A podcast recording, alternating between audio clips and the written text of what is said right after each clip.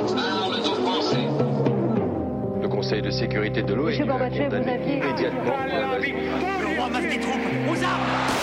Vous n'avez pas, monsieur Mitterrand, le monopole du cœur. J'ai vu Brasier. Les présidents, ils sont pas pour nous.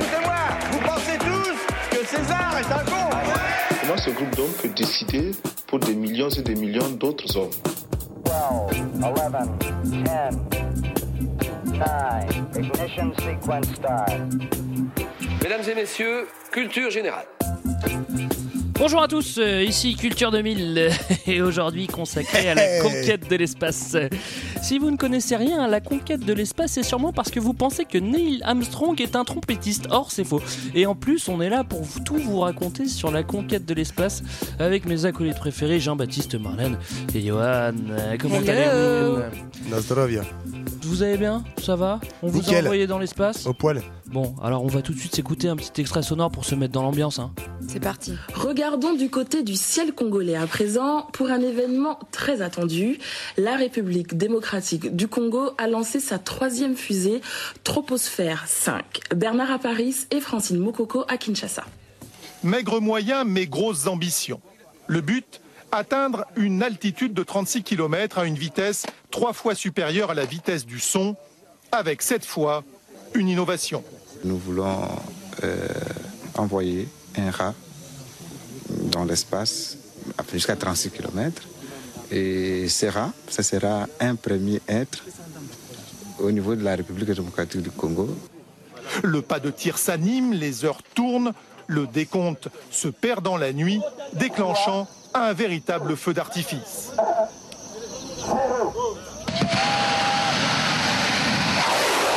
Troposphère 5 n'est pas parti dans la bonne direction, mais l'ingénieur n'en démord pas.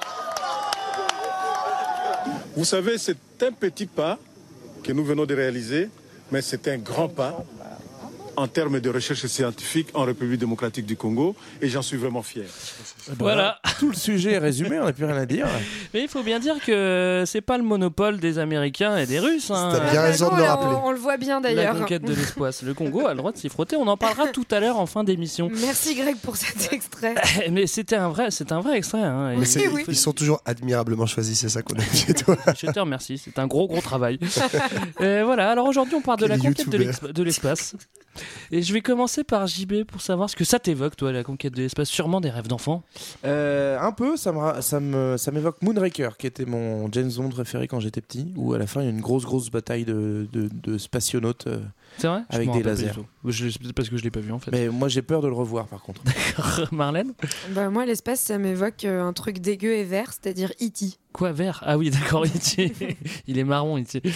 Et toi, Yann Euh, moi, ça me rappelle quand j'avais 12 ans et que j'étais à Saint-Michel de l'Observatoire dans les Alpes parce que j'étais un gros geek de l'espace à l'époque et que j'ai découvert ce qu'était un trou noir et la relativité du temps en même temps. Ouais, ça Du m'a coup, t'aimes bien l'espace? Ah, mais moi je kiffe l'espace. Donc t'es trop Il calé. il est vachement plus content pour Marco Par contre, c'est pas le thème de la soirée, mais je peux vous raconter ce que c'est un trou noir parce que ce soir-là, ça m'a traumatisé. On fera une parenthèse alors. Je peux la faire maintenant sinon. le mec, il met la pression. On évoquera le dépucelage Bah, t'imagines deux cousins, d'accord Je te le fais quand même, là, t'as pas le choix. Ouais, C'est rapide. T'imagines alors. deux cousins ou deux, ou deux frères jumeaux, mais on va faire mieux qu'on le même âge. Il y en a un qui s'approche d'un trou noir, il revient, l'autre il reste sur Terre. Bah, le temps que le mec revienne, il a pris 70 ans et l'autre il a pris 3 secondes. Ok, C'est tout de suite beaucoup ouf. plus clair. Alors, euh, petit point géo, c'est compliqué un point géo parce que là, on va parler de l'univers et de la Terre. Et donc, euh, ben, je m'adresse à Marlène, hein, notre experte en géographie. Qu'est-ce que tu peux nous dire sur l'espace? On est où en fait? Dis-moi où on est. Bah justement, on sait plus trop où on est quand on parle de l'espace. C'est que là, on change complètement euh, d'échelle, euh, de temps, comme euh, nous l'a justement si bien dit Johan. Euh, et donc, euh, l'espace, euh, on se situe euh, très loin. Tu te démerdes.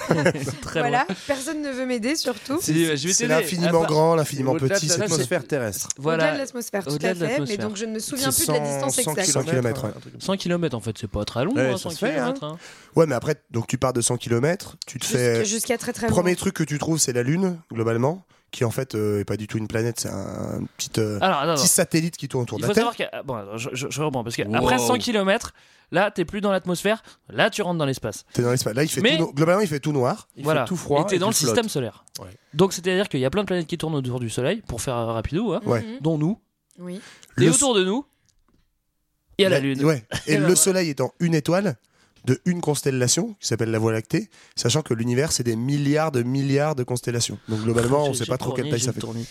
c'est surtout que du coup, on entre dans un espace complètement euh, différent et inconnu où tout change. Donc, on l'a dit, le temps, mais aussi par exemple les couleurs. Et ainsi, euh, on voit euh, les étoiles, la Terre de loin. On peut voir la Terre comme une boule et non plus comme euh, juste des paysages comme on le voit d'ici. Et euh, les étoiles, euh, avec des couleurs très différentes, en effet, elles apparaissent pas comme euh, d'ici où c'est juste euh, des points qui brillent, mais euh, Il y en a des bleus, il y en a des oranges. oui, en fonction de leur distance et de leur âge. Absolument. Et pour faire le pont avec l'histoire, c'est aussi un espace qui, cet espace, euh, dans lequel aucun être humain n'était allé il y a encore euh, 50 ans. C'était c'était il y a pas longtemps. hein. Et c'est pour ça qu'on l'appelle la nouvelle frontière. Et pour faire encore le point avec l'histoire, en fait, regarder les étoiles, c'est regarder le passé.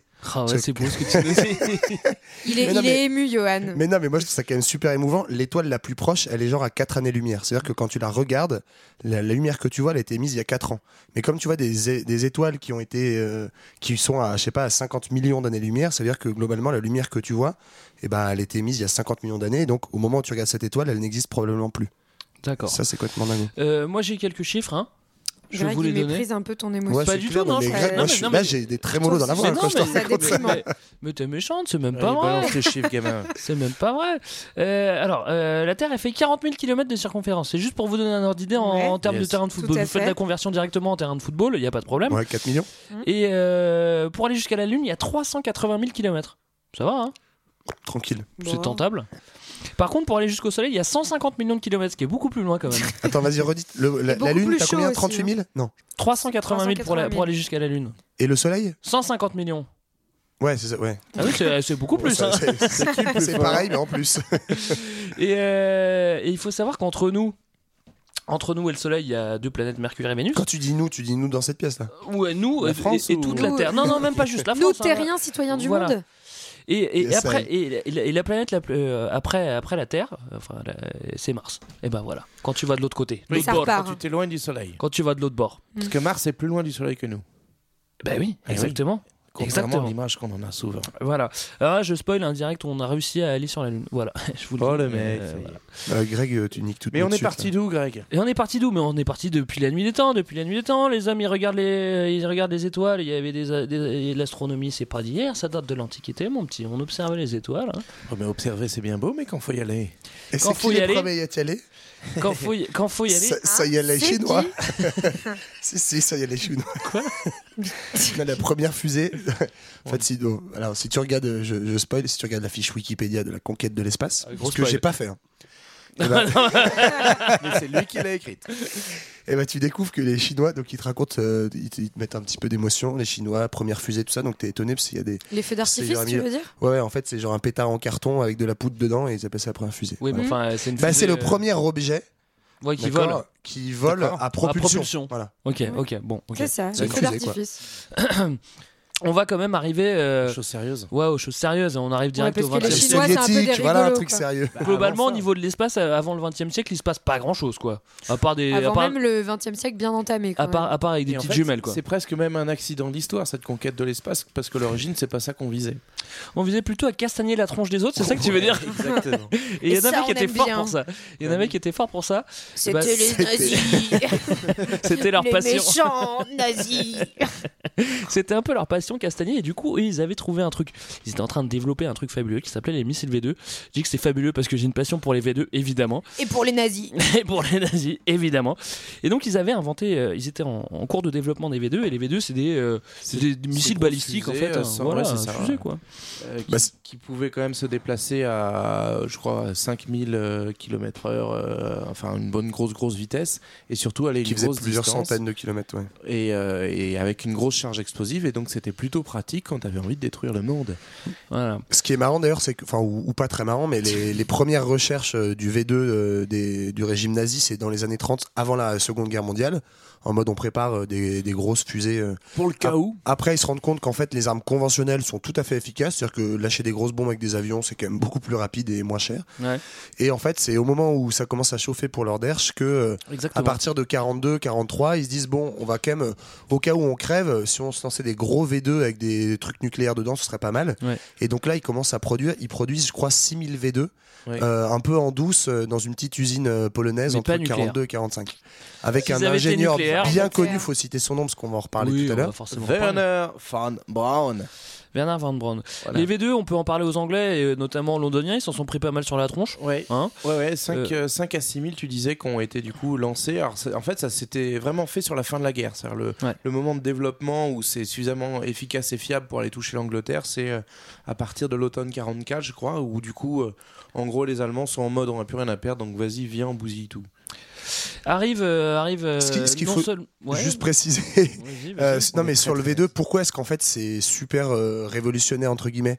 Et pourquoi est-ce que du coup euh, très vite à la fin de la guerre les Américains et les Russes vont être euh, intéressés de très près par cette technologie, c'est que c'est totalement nouveau, c'est euh, cette invention d'un moteur à propulsion très très fort qui balance, euh, en fait c'est vraiment un pétargé, enfin l'image c'est ça, euh, sur plusieurs centaines de kilomètres. Donc ça n'a rien Ouais, à voir avec la technologie de l'avion. Avec une vraie Oui. maîtrise de la balistique aussi.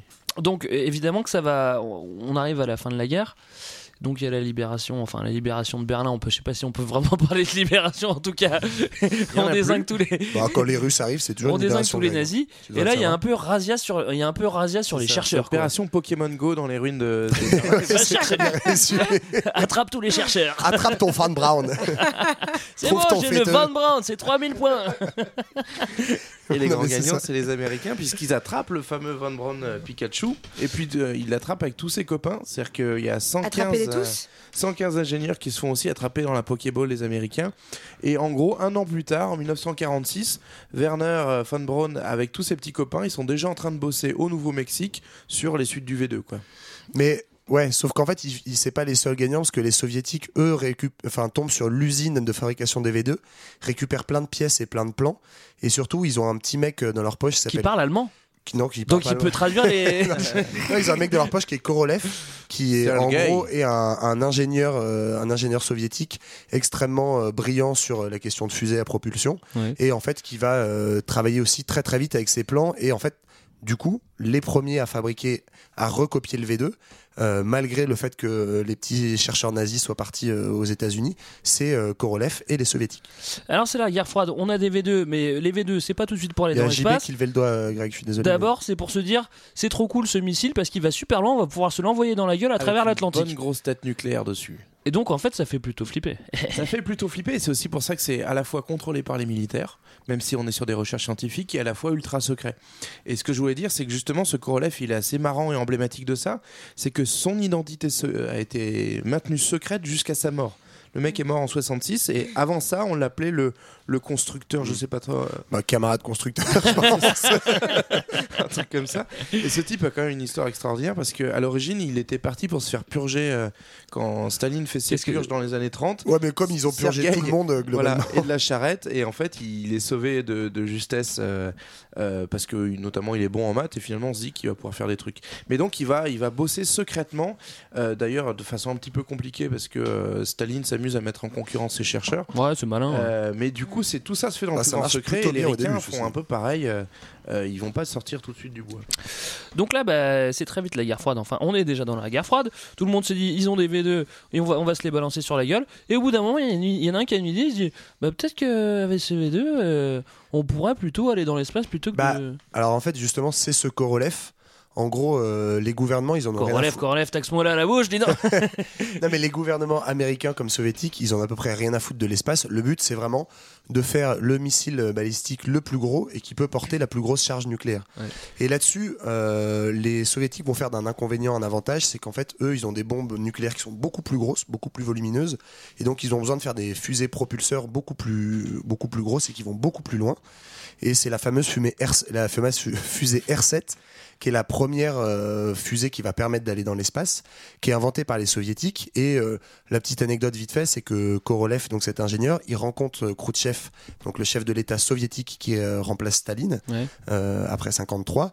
Il rencontre Khrouchtchev quand qui vient le visiter dans son usine et lui dit "Écoute, elle est cool cette grosse fusée que je vais faire pour niquer les ricains. Si peut-être on pouvait juste mettre un petit satellite au bout, ça pourrait peut-être nous permettre d'aller dans l'espace." Et Khrouchtchev il dit "OK." Et Il a dit banco, on vend la caravane. Donc c'est-à-dire qu'il savait déjà qu'on pouvait mettre un truc en orbite, il avait pas de doute là-dessus. Bon, bah non, parce que en gros, son truc, en fait, le R7, il l'a déjà testé une première fois et il fait euh, 5 ou 6 000 km. Donc il se dit qu'il est peinard pour aller dans l'espace, quoi. Il est Trunks. Mais du coup, ce qu'on n'a peut-être pas précisé, c'est aussi le contexte global. Donc, on a parlé de guerre froide. Mhm. Peut-être qu'on peut dire en deux mots ce que c'est. C'est on, on est sur une espèce de, de guerre qui n'en qui n'en est pas une, c'est-à-dire qu'il n'y a pas d'affrontement armé et qui met en opposition deux grandes superpuissances, les États-Unis d'un côté, l'URSS de l'autre, et en gros qui vont rentrer dans une compétition pour euh, voir c'est qui qui domine. Ouais. Et l'espace, ça va être Ça va le- durer longtemps en plus. hein. Ouais, et donc tout. Et c'est qui qui domine au début? Au début, c'est les- l'URSS. C'est qui grave les soviétiques. qui. Sur le domaine spatial. Et en fait, ce qui est, ce qui est marrant, c'est que Oui, c'est juste Johan. une des Ouais, mais sur les colcos aussi, ils dominent. sur, le, sur le- les Jeux Olympiques, ils dominent aussi. Mais ça, c'est mal fini pour eux. on. Euh, du coup, bah, on arrive vite en, en 1957 parce que ton, ton camarade, il a cette petite fusée et du coup, euh, bah, les Ruskov, enfin les Ruskov, les Soviets, euh, se disent, euh, vas-y, on balance un truc dans l'espace, comme ça, quoi. Et là, c'est un peu, euh, si tu regardes des images d'archives de l'époque, c'est assez dingo. C'est le- l'espèce de coup de tonnerre. Non, Donc, tu dises dingo. ils envoient ce premier, euh, donc, euh, ce premier Spoutnik, hein. satellite, du coup, qui s'appelle Sputnik. Spoutnik. Alors, à la base, comment ils vendent son truc Korolev Il dit à Khrouchtchev Ok, ce qu'on va faire, c'est un, gros satellite qui s'appelle l'objet D. Bon, Déjà, il a pas super bien choisi son nom. On a qu'à l'appeler l'objet D. L'objet. Et en fait, c'était censé être un espèce d'énorme satellite de surveillance. Il y avait des appareils photo, mais il est malin. Il lui vend en mode euh, c'est pour aller dans l'espace, mais c'est quand même pour sauver les Américains. Genre, on va prendre des photos des Américains. Et Sauf qu'en fait, ce truc-là là. marche pas parce que son satellite il est trop lourd. Du coup, il fait juste un petit Spoutnik qui est un émetteur radio qui fait bip, bip, bip. c'est tout Et ce qui, qu'il qui arrive ne à fera rien d'autre. Non, qui, ne fera rien d'autre. N'empêche que le jour où ils envoient leur truc en 57 qui fait bip, bip, bip et qui survole les États-Unis, t'as des espèces, t'as des micro-trottoirs des télés américaines. euh, ils interviewent les gens dans les rues qui disent Oh mon Dieu, il y a des objets soviétiques qui nous observent, qui sont au-dessus de nous. euh, Qu'est-ce qui va nous arriver? Et en fait, du coup, ce contexte de guerre froide qui est sans doute monté en mayonnaise, mais marche vachement bien. C'est-à-dire Parce que ça. qu'apparemment, le Sputnik, euh, avec n'importe quelle radio amateur, tu pouvais l'entendre pendant, euh, pendant sa durée d'orbite. Je sais plus com- combien de temps ça avait duré, mais pas, pas très longtemps, quoi.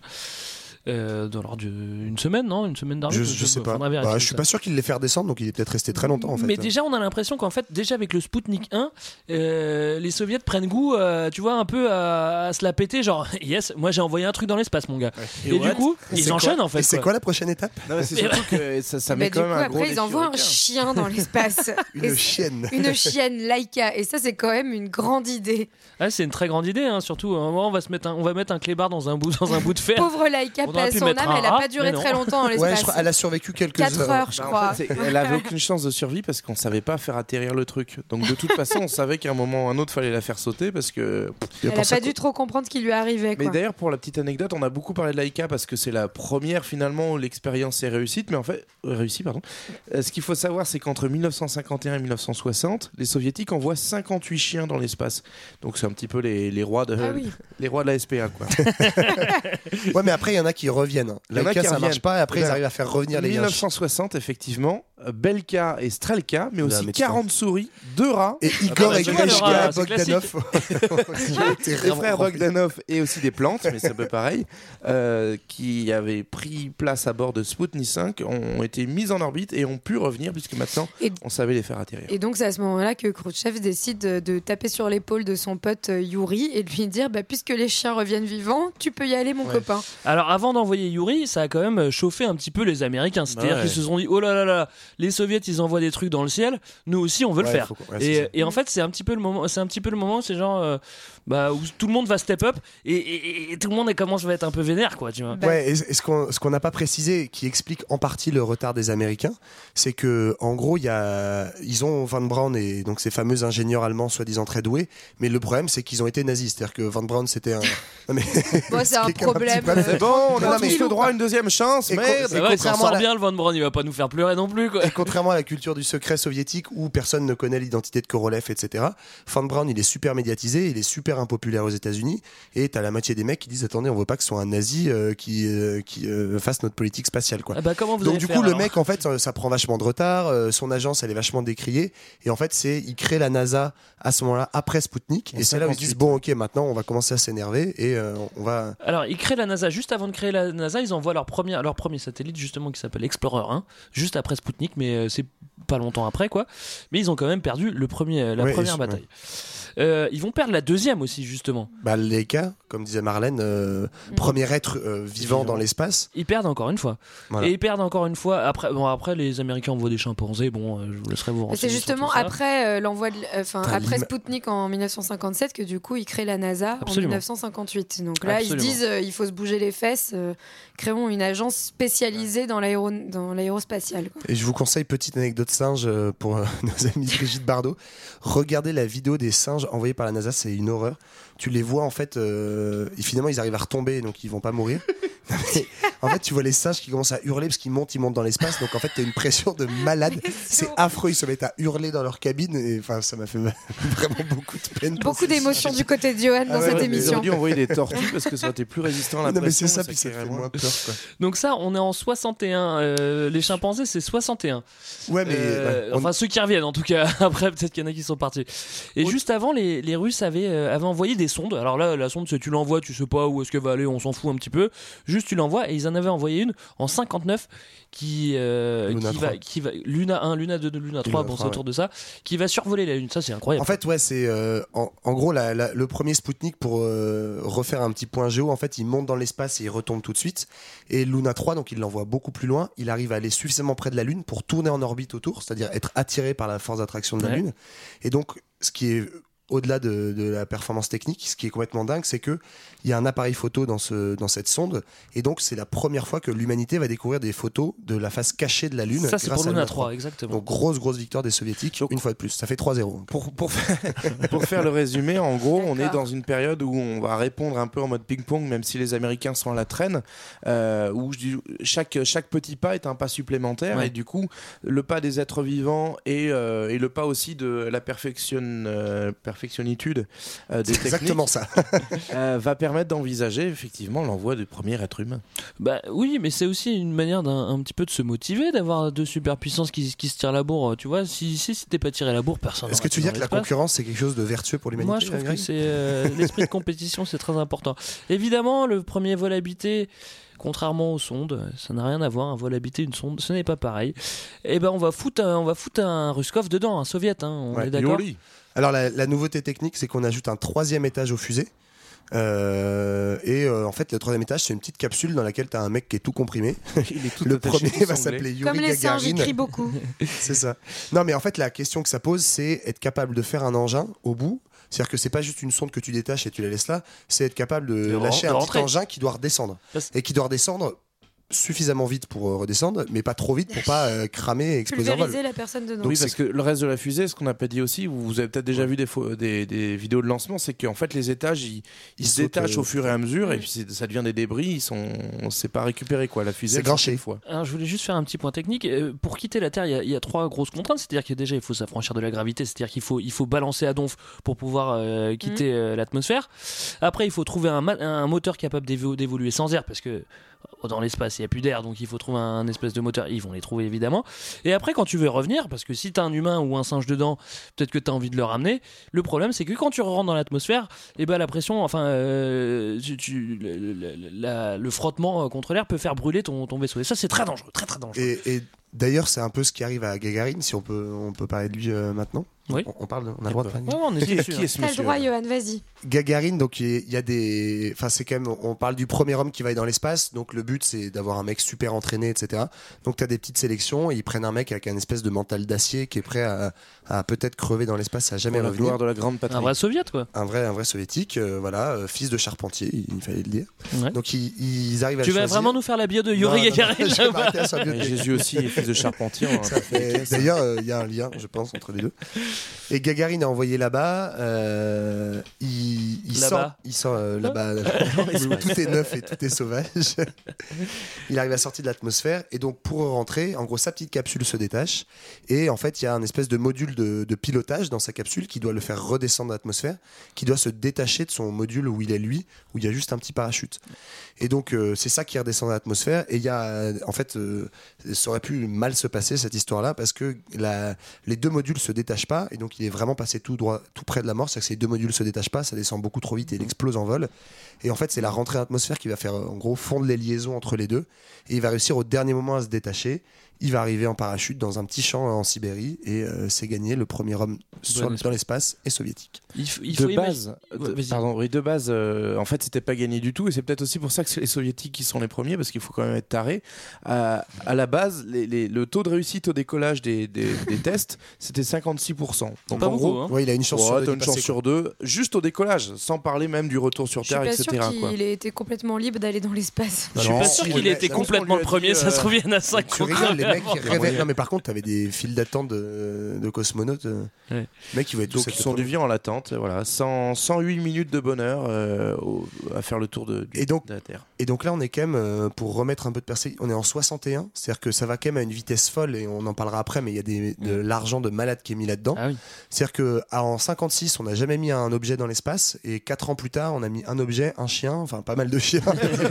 des rats, des On chimpanzés, envoie des des hommes.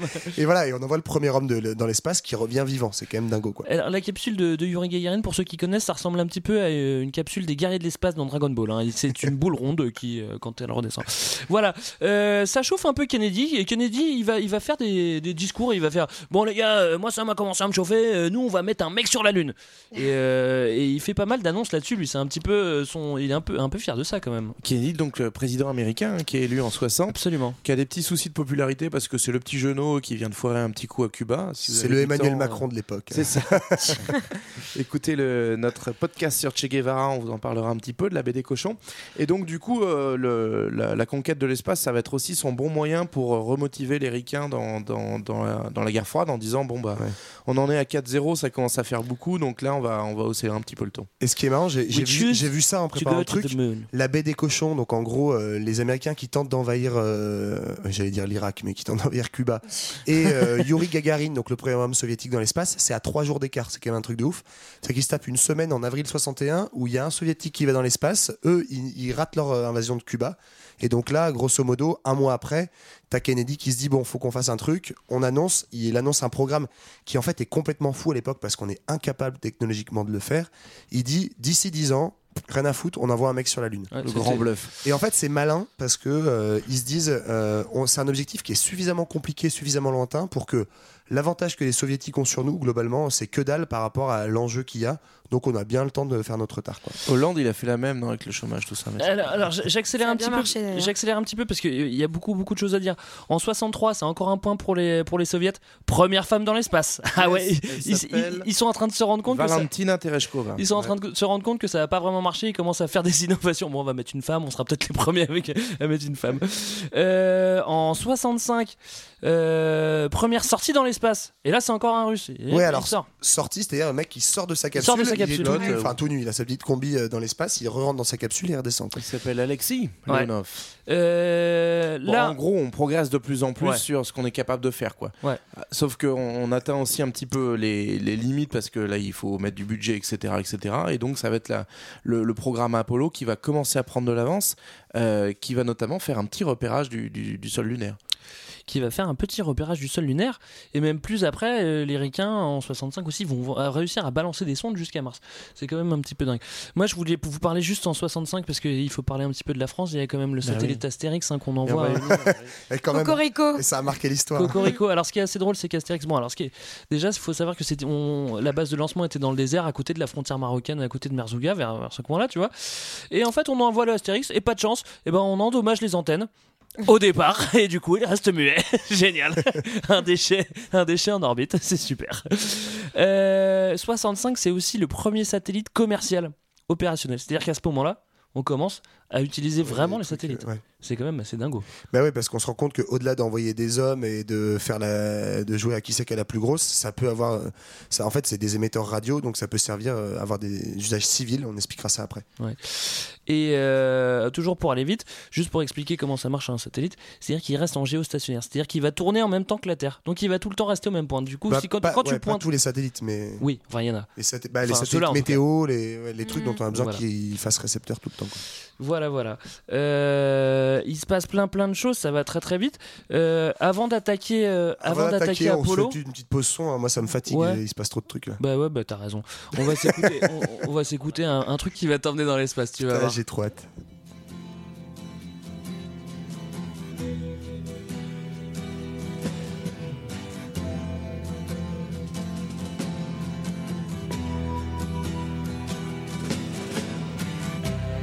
Ground control to Major Tom.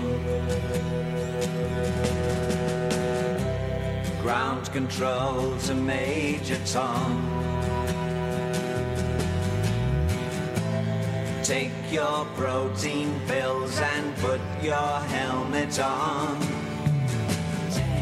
Ground control to Major Tom. Seven. Commencing countdown engines on. Three, two. Check ignition and may God's love be with you.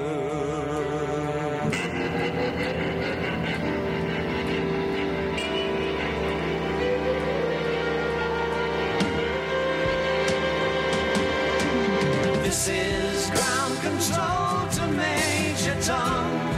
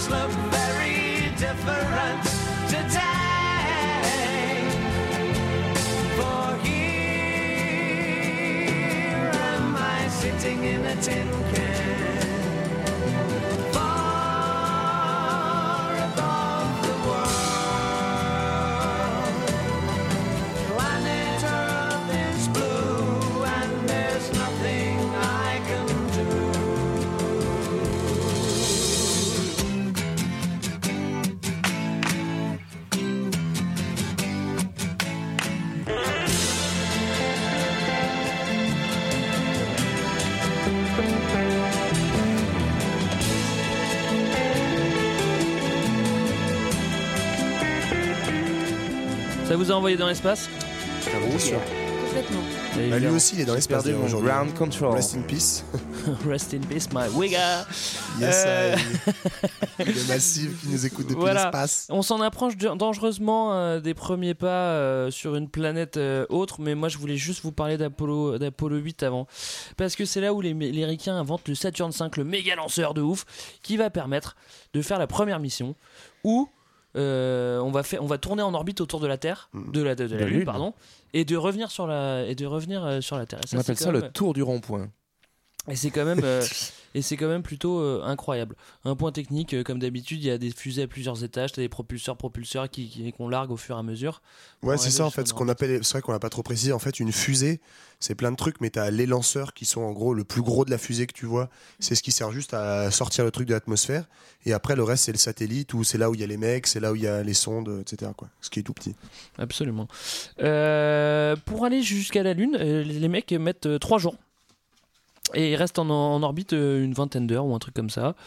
Et, euh, et c'était un peu risqué parce que s'ils s'ils foiraient leur retour, ils allaient rester en orbite de la Lune jusqu'à l'éternité. Et je pense que personne n'aurait été ramasser leur, leur squelette dans leur Mais moi, je suis sûr, c'est mon côté complotiste. Je suis sûr qu'il y a des mecs qui sont restés en orbite sur la Lune et on nous l'a jamais dit. Quoi. Euh, voilà. Et du coup, du coup, du coup, après Apollo 8, là, les Ruskov, ils sont, enfin les, les Soviets, hein, je me trompe pas chaque fois, ils sont un peu en retrait parce que eux, ils arrivent pas à faire ça. Bah, il y a- en fait, c'est tout ça, c'est quand même une question de gros sous. Et euh, à ce moment-là, les décideurs politiques sont moins décidés à mettre beaucoup de budget, euh, donc il y a moins de sous. Et il y a aussi que Korolev, quand même, euh, qui était un. Encore avec ton ingénieur- Korolev. Encore Korolev. Bah, Korolev est mort Il est en mort en 66. quoi. 66, Donc euh, du coup, euh, il est mort un- trois ans trop tôt, visiblement. Et c'est raté pour les Ruskov. Euh, bah, du coup, euh, là, on est tous devant notre petite télé, non? Bah en oui, parce 69. que ce qui importe, c'est pas les Américains, c'est pas les Soviétiques, c'est les, les pas pour l'humanité. C'est la Lune. Alors, qu'est-ce qui se passe. Racontez-moi. Et bah, c'est plus euh, Apollo 8, mais c'est Apollo 11. On a fait un saut dans le temps. Et c'est euh, le fameux euh, Neil Armstrong et Le- ses le collègues. cycliste Le cycliste, exactement. le trompettiste, cycliste et astronaute, c'est le même, qui va faire euh, donc euh, ses premiers pas sur la Lune et euh, donc euh, surtout euh, arborer joliment un beau drapeau, drapeau américain. Avec Buzz Aldrin quand même, parce que le pauvre, le mec, Ouais. il a marché Ouais. juste 3 secondes plus tard. Exactement. Attendez, il y en a un Et- troisième. Et, ouais, et le Et vrai un loser, c'est troisième. le troisième, c'est Michael Collins, qui n'a rien à voir avec Phil Collins. J'avais une super blague à la base sur une chanson de Phil Collins. Non, mais sur celle-là est et déjà tout, très, très bien. Non, celle-là est bien. hein. Ok, je vous remercie. Euh, Et le mec est jamais. ah, Parce que.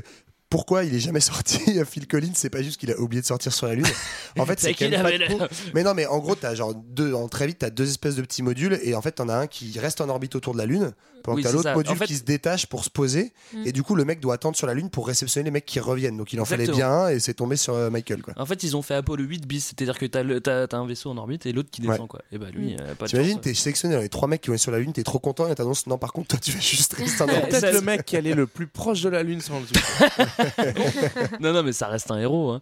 Euh, du coup, il y a quand même un petit prétexte, même si on sent vraiment que c'est pour planter un drapeau, il y a quand même un prétexte. On dit, ouais, on va faire des relevés, euh, Mm. on va faire des relevés, on va étudier Mm. les roches lunaires, des mesures sismiques, des Mais machins. ça reste une belle opération de com quoi. et notamment c'est le, le grand, un des grands événements de la Mondovision. Donc c'était cette technologie qui permettait de transmettre euh, une même image sur euh, tous les téléviseurs du monde entier en live, même si maintenant ça nous paraît évident. Et donc c'est- cette, euh, ce- cet épisode-là a été suivi par, je crois, 500 millions de téléspectateurs à travers Ouais, le c'est monde. ça, ouais. Mm. Donc il y a Un quand même derrière aussi une grosse, grosse euh, Opération euh, com. ouais, c'est ça. ouais. avec Alors, le bon drapeau américain. Une petite anecdote, ce qui est, ce qui est assez marrant, c'est qu'en fait, pour tra- retransmettre les images jusqu'à la Terre, bon, on a utilisé un satellite qu'on avait déjà foutu euh, entre Ouais, les deux euh, Oui. pour balancer les images depuis la Lune jusqu'au satellite et jusqu'à Mm. la Terre. Eh oui, eh oui, la technologie, c'est fabuleux. Euh, en 71, les Ruskov reviennent et ils ont une idée un peu cool, c'est de faire une station, une station spatiale habitée. Euh, donc ils font salut, salut, ce qui veut dire salut. Hein, ça, c'est- c'est- c'est déjà, Salut, déjà, on est là et on y reste. déjà, c'est assez cool. Après, ça- ça- cette station deviendra Mir, euh, paix. Bah, c'est pas la même. hein, C'est pas la même. C'est pas la même, ouais. Non, En c'est pas la même, le elle évolue. C'est une nouvelle C'est le même technologie programme, qui ouais. consiste à dire bon, ok, la Lune, ça s'est fait, ça sert à rien. Mm. Par contre, ce qui peut être intéressant, c'est euh, tout ce qu'on peut faire comme euh, expérience scientifique en profitant d'être dans l'état d'apesanteur, d'être en orbite, d'être en observation terrestre, de pouvoir regarder les étoiles, etc., le système solaire. Donc, ça, ça dit aussi quelque chose de, de la relation de la guerre froide, Mm. où ça s'est un peu apaisé. Maintenant, on va commencer vraiment à faire de la science et arrêter de balancer des millions juste pour le délire. Pas tout de suite. fait, on va commencer quand même à enfin profiter en fait que le, le- les relations diplomatiques entre l'URSS et les États-Unis se calment un petit peu Calm down. pour euh, bah, pour commencer à bosser vraiment sur euh, sur le contenu de, de, ce qu'on peut faire dans l'espace. Et là, il y a quand même un moment dédicace à tous les massifs de la planète, qui est le moment où les Ruskov et les Américains décident Ok, on arrête de se tirer la bourre, parce que de toute façon, ça nous coûte trop cher. Donc, on va chacun envoyer une petite station. Et enfin un, petit, petit vaisseau, un ouais. petit vaisseau et on va faire les mecs se, le- on va faire s'arrimer les vaisseaux entre eux et ils vont les équipages vont se rencontrer et se serrer la main. Et c'est pas Et, des euh, petits vaisseaux, c'est plutôt Apollo et. Soyuz. Less than five meters distance. Three meters. Three meters.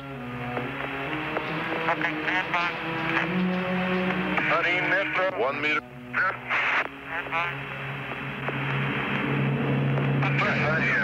Contact. Capture. We also have capture. Roger, Tom. We'll pass it on. Soyuz and Apollo are shaking hands now. Houston Apollo. Go ahead, Tom. Uh.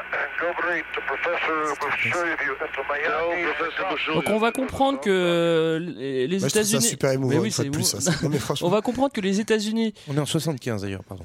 Oh, ouais, absolument. On va comprendre que les États-Unis dépensent 250 millions de dollars, ainsi que les, les Soviétiques dépensent également 250 millions de dollars, juste pour dire ouais, vas-y, on va se serrer la main dans l'espace. quoi. C'est un peu. mais ce que tu matérialises, Greg, c'est pas possible. spatial d'Apollo et Soyuz. Non, mais ceci dit, c'est aussi au-delà de l'anecdote, c'est révélateur d'une époque, effectivement. C'est un peu ce que disait JB tout à l'heure.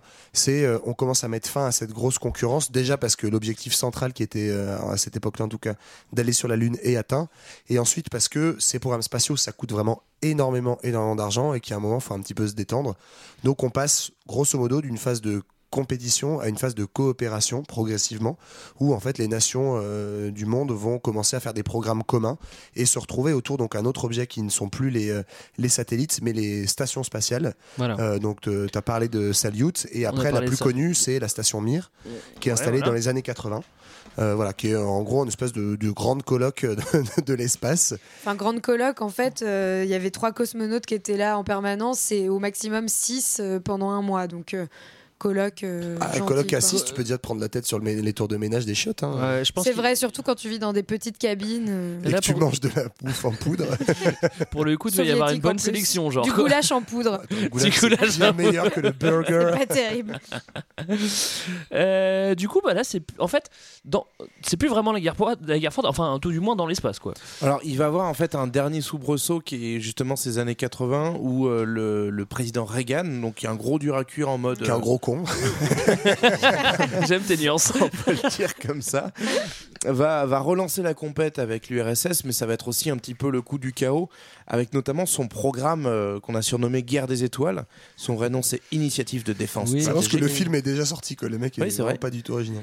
Et, euh, et en gros, il s'agissait de se dire en- comment on peut utiliser un, un bouclier de satellite pour euh, contrer euh, d'éventuelles attaques de missiles sur nous. Donc on va réutiliser l'espace dans une optique militaire défensive. Mais en fait, ni, le, ni ce projet-là là, de, de guerre des étoiles et ni euh, la réponse soviétique ne va vraiment suivre. euh, parce que tout simplement, on est aussi à la fin de la guerre froide. L'URSS euh, disparaît en 91 et euh, avait déjà pas mal ralenti, levé le pied sur, sur la conquête spatiale. Donc effectivement, en fait, à partir des années euh, 80, malgré ce soubresaut de la guerre des étoiles voulu par Reagan, euh, globalement, on va vraiment rentrer dans une ère scientifique, mais aussi commerciale Ouais. euh, de, de la conquête spatiale. Ce truc des guerres des étoiles faisait vraiment flipper. Euh, t- T'as as parlé de, de- de chute de, de- de chute de l'URSS, c'est c'est ce qui va aussi transformer euh, les stations comme Mir en stations euh, en stations internationales. Mais là, on est déjà en 90, c'est peut-être un peu trop loin. hein. Non, mais c'est ça. Bah, déjà, Mir, en fait, faut dire que c'est une station qui est prévue pour durer 3 ans à la base. Et Et, en fait, dure 15 elle va rester 15 ans. Et en fait, disparaît en euh, 2001. on est allé tellement loin dans l'avancée technologique, c'est que maintenant, on s'est envoyé une station. Ce qu'il faut préciser, c'est que Mir, c'est énorme. La station Mm. spatiale euh, internationale la plus connue après, bah, c'est la, justement, Station spatiale ISS ou. Attention, Voilà. j'ai une information vraiment importante sur cette station internationale. Elle fait 110 mètres de long et 70 mètres de large, c'est-à-dire la taille d'un terrain de foot. Un peu plus large que je crois, la Bah, c'est énorme. Mais On peut faire ces une grosse parce que évidemment, genre, on n'a pas trouvé des fusées qui montaient 110 mètres par 70. Oui. Mais par contre, ça C'est un Lego en fait là. Mais non, mais en fait, on sait Exactement. monter des pièces et les assembler dans l'espace. Même appelle les- des modules. Ouais, et, les, et les réparer entre eux, c'est quand même. Et ça, c'est Gravity. Bah, moi, je trouve ça fabuleux. C'est le film. Et donc la station internationale, elle, réunit une quinzaine de, de modules, donc qui sont euh, emboîtés les uns comme les autres. Et elle est internationale parce que justement, ce, qu'on- ce qui a été un peu masqué par l'opposition de la guerre froide, c'est qu'en fait, il y a d'autres puissances qui se sont lancées, ou alors qui ont voulu paraître euh, des puissances, en se lançant dans la conquête spatiale. Euh, donc tu avais cité notamment l'exemple de, de la France, euh, Cocorico. Euh, C'est De Gaulle qui, qui crée le, enfin qui fait créer le, le, le CNES, le Centre national d'études spatiales, qui va créer Astérix Mhm. et puis plus tard Ariane. Mais il y a plein d'autres pays en fait qui se sont lancés. Euh, donc il y a notamment le Japon, l'Inde, la Chine. En fait, il y a plein plein de pays. Les Anglais. les Anglais, bien sûr, puisque c'est avec les Anglais et les Français qui créent ensemble l'Agence spatiale européenne en 70. Et je suis tombé aussi sur euh, la tentative de programme spatial du Liban. Ouais. Donc ça veut dire aussi que en fait il y a pas mal de pays, même pas forcément des très gros, qui s'y lancent. Et le Liban va essayer de, de construire sa fusée. Elle s'appelait Cedar, c'est-à-dire le cèdre original. Ouais, C'est le, symbole euh, national du Liban, le cèdre. Malheureusement, leur fusée n'a jamais allé plus loin que Chypre, c'est-à-dire la l'île qui est pas très très loin. Bah, c'est du dangereux pour les Chypriotes quand même. mais, mais en gros, ce qui est assez marrant, c'est que tout le monde se, se lance un peu dans ce truc-là, tout simplement parce qu'à l'époque, pour être une grosse puissance, il fallait avoir la bombe atomique, mais que ceux qui l'avaient voulaient pas la partager. Donc la conquête spatiale, c'est ton truc Ouais, c'est intermédiaire pour briller en soirée sans avoir la bombe atomique. C'est que, ouais, c'est ça, c'est un, indi- un indicateur de, de classe, quoi. Euh, du coup, oui, bah, tu nous as parlé d'Ariane. Ariane, c'est c'est intéressant parce que euh, ça commence en 79. Mm. C'est ça, hein? Ouais. Et ça commence pas très bien hein, déjà. hein. Euh, Ouais, ça, c'est un peu la foirade au départ. euh. Le, le vol d'inauguration, on peut dire que ça, Ah non, ça c'est plus tard, c'est en 96, pardon. Je confonds. Non mais si même il y, a- il y a plein de foirades sur les. Oui, mais oui. en fait tous les à chaque fois les premiers lanceurs sont toujours foirés. Le R7 euh, euh, s'est foiré. euh, Apollo 1 s'est Saturne s'est foiré foiré. Apollo 1 s'est foiré et, et Ariane. Alors si on fait Ariane aussi, c'est parce que d'habitude, enfin au début les Français faisaient leur truc, les Anglais faisaient leur truc, les machins. Puis on s'est dit bon vas-y, on est trop petits, on. La construction européenne s'est emparée de ce magnifique projet, Ouais. et donc On a fait un Concorde et. Mais à l'inverse, et, une fusée, ouais. Le premier projet vraiment européen, c'est Europa, qui est financé à peu près euh, de manière équitable par plein de pays. Et en fait, là, c'est la grosse foirade, parce que c'est, pour le coup, c'est un peu trop la grosse coloc euh, bordélique. Et le programme Ariane, ça reste un programme européen, mais qui reste financé essentiellement par les Français. Donc c'est un peu le- la, la figure de proue du programme. Mais du coup, ce qui est intéressant en fait sur cette idée de, de se mettre ensemble du côté des Européens, c'est aussi une question de coût, hein, tout simplement. Mm. Et d'ailleurs, ça renvoie au fait qu'il y a beaucoup de pays qui se sont lancés dans la conquête spatiale, mais assez vite, pour des raisons de coût, ils se sont spécialisés. Donc, euh, notamment, tu as pas mal de pays qui n'étaient pas en mesure de construire une fusée ou d'avoir une base de lancement, qui se sont dit, bah nous, on va fabriquer des satellites et on va demander à d'autres pays de nous lancer Ouais, nos satellites. ouais, ouais. D'accord. Euh, du coup, en fait, ça- ça- on- moi, je suis tombé sur des petites cartes là où, euh, où, où- ouais, je- voilà, cartes m'exprime bien, hein.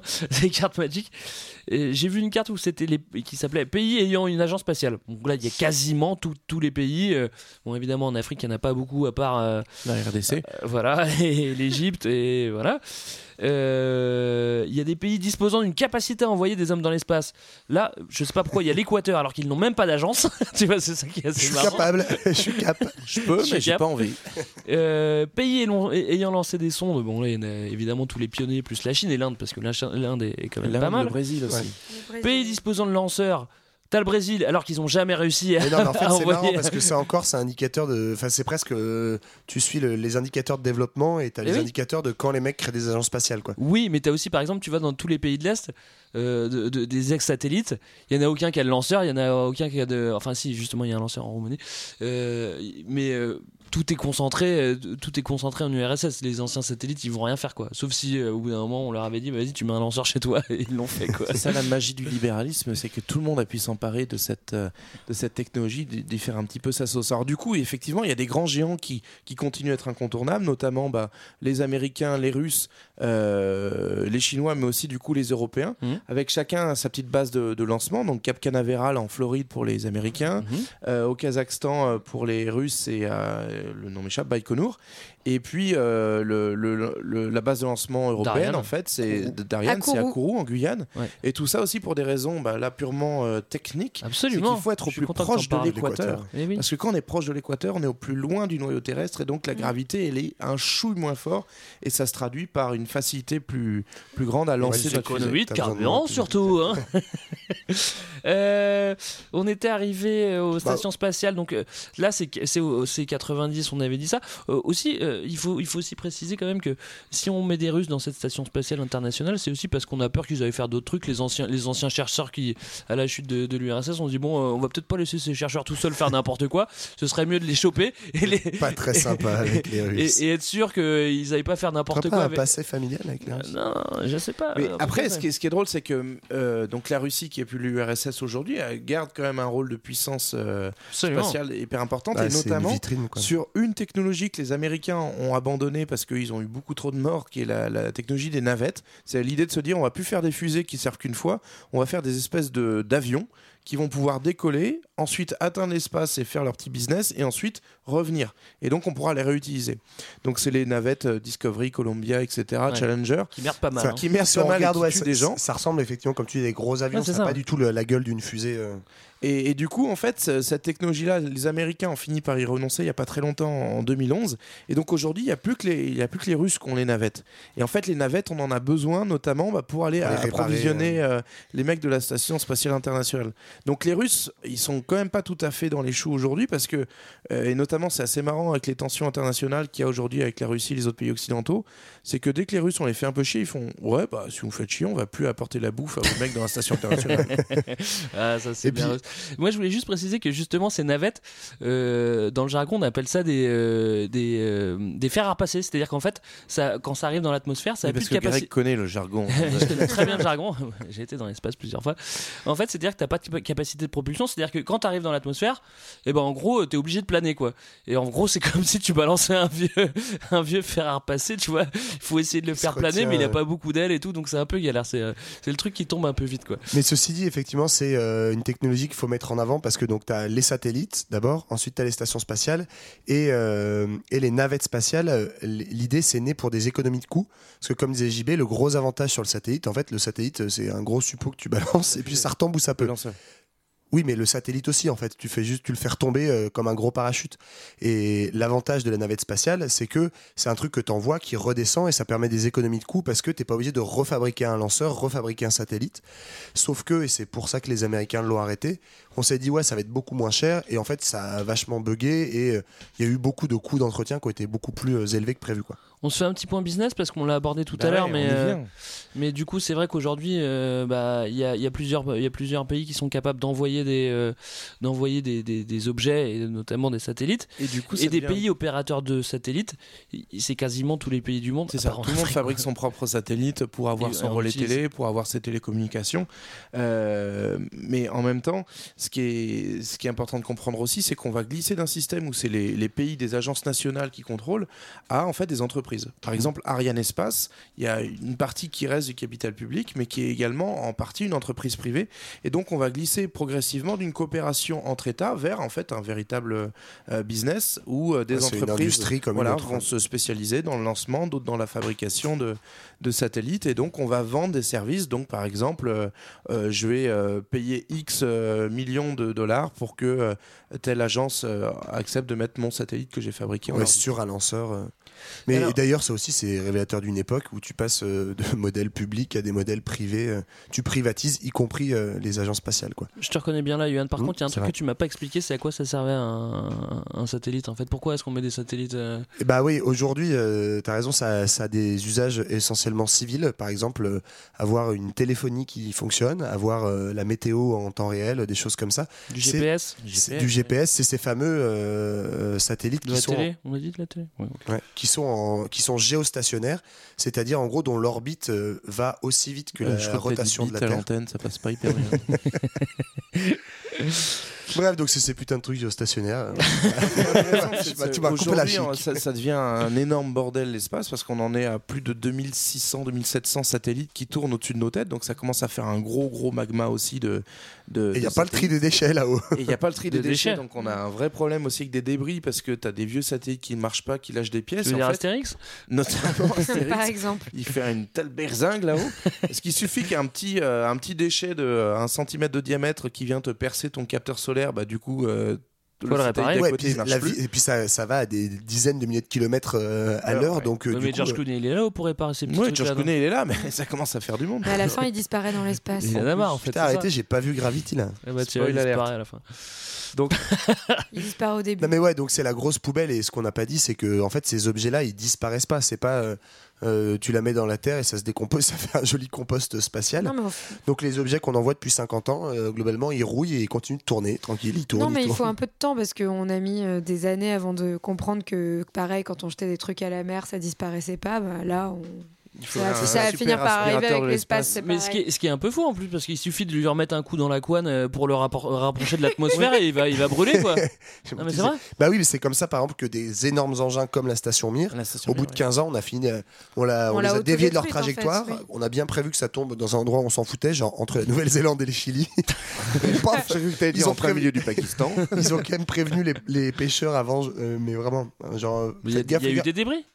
Ah mais il y a eu des Ouais. milliers de Bien tonnes sûr. Mais oui, de plus. qui sont tombés donc ils ont dit aux pêcheurs par contre là entre, entre le 2 et le 4 novembre évitez pas de trop pêcher, traîner dans le coin tu risques de te prendre un morceau de station dans la gueule Ok, on se dépêche parce qu'il nous reste plus beaucoup Alors de temps. ju- du coup, juste euh, avant qu'on aille un petit peu voir sur ce qui fait rêver quand même dans la conquête spatiale, euh, on va parler des, des- des rêves de gosses de riches parce que dans le business, Bah il y a aussi la capacité maintenant d'aller faire du tourisme spatial. Ah mais moi C'est un truc qui se développe là depuis des- les années 2000. Et notamment, on a de- donc des, des boîtes privées. Tu as Space Adventures depuis 2001. Euh, c'est ceux qui ont réalisé le premier vol touristique. En Donc, 2001. tu lâches 20 millions de dollars et euh, on te- on t'emmène et comme ça tu flottes deux secondes. rien à voir avec Et ceux qui ont créé. Space Mountain hein, c'est pas Oui, les mêmes c'est pas les mêmes. Et ça, c'est les Russes. Ça, c'est les Russes, fait Space ça. Et ils ont notamment fait ça pour, fin- pour réussir à financer, financer, et à ouais. continuer de financer la recherche Mais c'est spatiale. en fait. Mais tu as Bah oui. aussi des, des riches, euh, des riches milliardaires, notamment le patron de Virgin, euh, Ah oui. Qui est donc une grande star pour, euh, pour, pour tous ses coups médiatiques, a lancé Virgin Galactic Mm. avec pour objectif du coup de, de promettre euh, aux gens de les emmener dans l'espace là encore. Et euh, donc ils sont en train de créer, je crois, un centre de lancement à Dubaï et un autre en Californie. mais bon Bah, en fait, il veut, pardon, il veut vraiment créer une compagnie. euh, il Mais appelle ça une compagnie euh, astrospatiale, quoi, astronautique pour euh, à la fin, comme une compagnie aérienne. Et il a pour but d'envoyer, je sais plus, je crois, de 200 personnes par an euh, d'ici quelques années. ouais. En, sachant que pour donner des, des échelles, il y a que 6 personnes pour l'instant euh, sur sont 7 capables de vols non, ouais, qui ont été euh, dans l'espace des touristes. Quoi. Bah, ça C'est coûte entre c'est 20 et millions 30, de et dollars, 30, ouais. dollars- 30 millions de dollars, c'est ça. Donc faut avoir un petit. C'est encore cher, mais moi je désespère pas. Je suis sûr que, je sais Ouais. pas, peut-être que dans 15 ans, peut-être que nous on ira faire un Bah, Greg, si tu veux, on y va ensemble. Moi, Et on se donne rendez-vous dans Après, il y a un 15 petit ans. problème d'empreinte écologique aussi, à mon avis. euh, Ah ça va, eh, ça va, les massifs, hein. ça va dans l'espace. Tu colles des éoliennes et puis ça va tout seul. Mais hein. bon, pour l'instant, en tout cas, on rêve ce, depuis notre ce- chaise. ce monsieur de Virgin n'a n'a pas encore euh, réalisé son rêve, c'est-à-dire euh, monter un business de tourisme spatial. Et euh, notamment, il a dû renoncer à des super projets comme celui, par exemple, de faire chanter Lady Gaga dans l'espace en 2015. C'est dommage. Et puis euh, Et finalement, il n'a pas réussi. Voilà. Pour repousser des C'est vraiment- extraterrestres ou dans c'est quel but vraiment Je sais dommage. Et d'ailleurs, son, son Bah, c'est pour être le premier, ou- c'est tout. Sa navette Falcon, euh, donc Ouais, s'écrase. régulièrement. Donc pour Mm. l'instant, ça marche pas des Ah masses. ouais, mais ça ouais, va pas Non, mais le premier, pour le 30 millions. premier vol réussi date de 2016, donc euh, voilà, on Courage. on s'en approche, on va y arriver. Moi, ça me fait rêver. Mais en attendant, on peut rêver d'ici. On peut rêver d'ici, c'est pas, c'est pas, enfin, on rêve d'ici depuis longtemps. Il y a eu plein de science-fiction, euh, il y a Ouais. eu, il y a eu d'autres trucs. Bah, euh. Jules Verne, euh, 1865, il, est- il- il écrit un- une nouvelle qui s'intitule De la Terre à la Lune, enfin un Mm. roman dans lequel il imagine du coup euh, euh, les aventures sur la Lune de, de personnages qui ont trouvé le moyen d'y aller. Quoi. Donc, Quoi c'est- malin, Jules. Bah, quoi d'autre aujourd'hui le- L'espèce de nouveau, euh, nouveau truc de on va marcher sur la Lune, c'est Mars. C'est Mars. Mais le truc, c'est que. C'est tout en culture. tu- tu- Bah, on a marché sur la Lune, euh, c'est une belle référence. Ah oui, pardon, coup, on est sur la culture, Hergé. là. Moi, j'étais Ouais. sur- Oh, il y avait Tintin. Bah. Tintin, par exemple, et 18- euh, 1950 euh, Hergé. Donc, c'est-à-dire avant même qu'on marche vraiment sur la Lune, Hergé l'avait déjà écrit. Alors, c'est juste, tu regardes par contre. Les belles, ils ont tué rien temps d'avance. Quand- Ouais, quand- Il, par- mais- il avait parlé du Congo aussi d'ailleurs. Il se doutait pas que les, pas le même les. Congolais envoyaient des rats dans l'espace. Euh, ouais, Méliès, on a, enfin après il y a tout et après il y a tous les mythes, euh, euh, tous les mythes. Ouais, 2001, ça, c'est l'Odyssée de fabuleux. ça. euh, Et puis euh, Tarkovsky aussi, ça c'est cool aussi. Ça, je connais pas, mais ça a l'air Bah, très bon. Justement, c'est un russe. Tu vois, c'est le- c'est l'autre côté de, Ouais, de c'est Kubrick. fin ça m'intéresse 19ème. euh, Non, non, c'est pas fin 19 mais pour le coup, c'est vraiment des films. Donc c'est Ah, ok, 1950 ouais, je parle dans pas les années mec. 50. Je parle du mec qui imagine. euh, Et Non, puis il y a c'est tous des les, y a tous les films c'est récents, euh, des, euh, Des Ouais, en fait, Gravity, ce qui est des intéressant, c'est un truc dont on rêve depuis très- hyper longtemps et que finalement la conquête spatiale a permis d'alimenter de nouveaux rêves ou aussi de nouvelles angoisses avec l'apparition aussi des films euh, sur euh, la présence extraterrestre qui Mm. peut être soit des gentils avec E.T. ou soit des, des- des saloperies du type alien euh, qui vont tous nous détruire.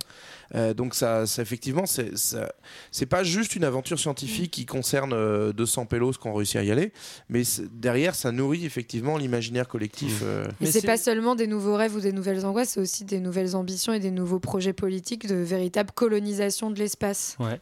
Mais c'est aussi des, des, des- des vraies réalités parce que moi je suis désolé de vous l'annoncer, c'est une très les mauvaise nouvelle. ça existe. Non, c'est une très mauvaise nouvelle que je vais vous annoncer, mais la, date, la, la Terre a une date de péremption.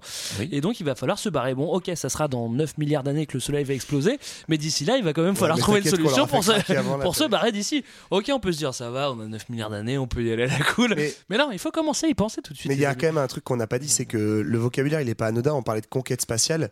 En fait, c'est vraiment un terme d'une certaine époque. Et on a vu toutes les avancées technologiques de ouf entre, en gros, la fin de la Seconde Guerre mondiale et 20 ans après.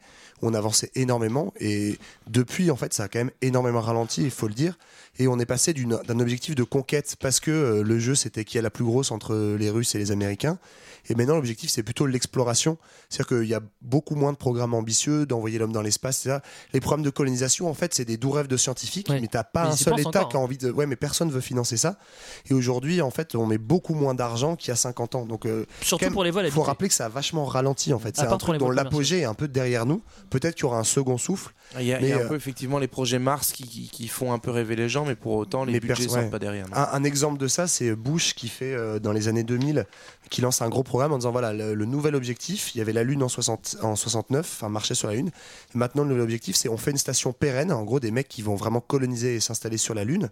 Ils- son programme, c'était de faire ça d'ici 20 ans Hmm. et de dire ça, c'est l'objectif pour après aller sur Mars. Et Obama est arrivé. Entre temps, il y a la crise qui est passée par là, 2008. Il a dit hop, hop, hop, ton plan, ça coûte des milliards, on laisse tomber quoi. Et Ouais. en fait, aujourd'hui, tous les États se disent ça. C'est le- aller C'est sur Mars, c'est cool. George Bush, il en faire, a eu c'est plein des bonnes idées, elle devait être bien celle-là aussi. Non, mais c'est vrai qu'en fait, en, en conclusion, on peut quand même dire que c'est Que grâce c'est à. triste tout quoi maintenant. Non, mais c'est grâce à, grâce à deux pays qui se tirent à la méga bourre qu'on va essayer de faire des trucs de dingo, quoi, tu vois. Ouais, puis Et aujourd'hui, au- bah, c'était Mais la bonne nouvelle, c'est que les Chinois arrivent en fait, hein, notamment 2003, le premier taïkonaute allé dans l'espace, puisque taïkonaute c'est le nom qu'on donne aux, aux astronautes ou aux Enfin, spationautes. à chinois. l'astronaute, parce qu'il y en a qui, non, j'en sais rien. Non, depuis, il y en a eu plus, mais effectivement, voilà, aujourd'hui, c'est un peu la Chine qui peut, qui peut porter ce rêve-là.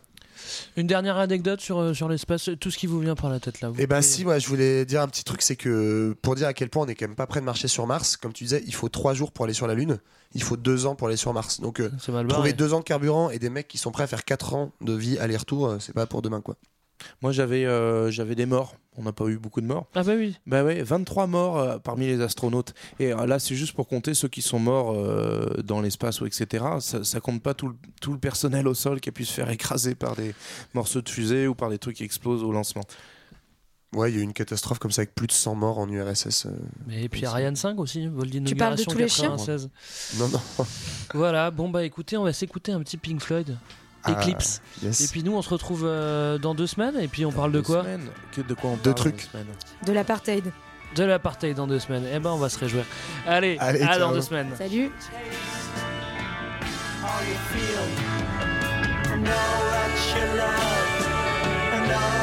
you all distrust, all save,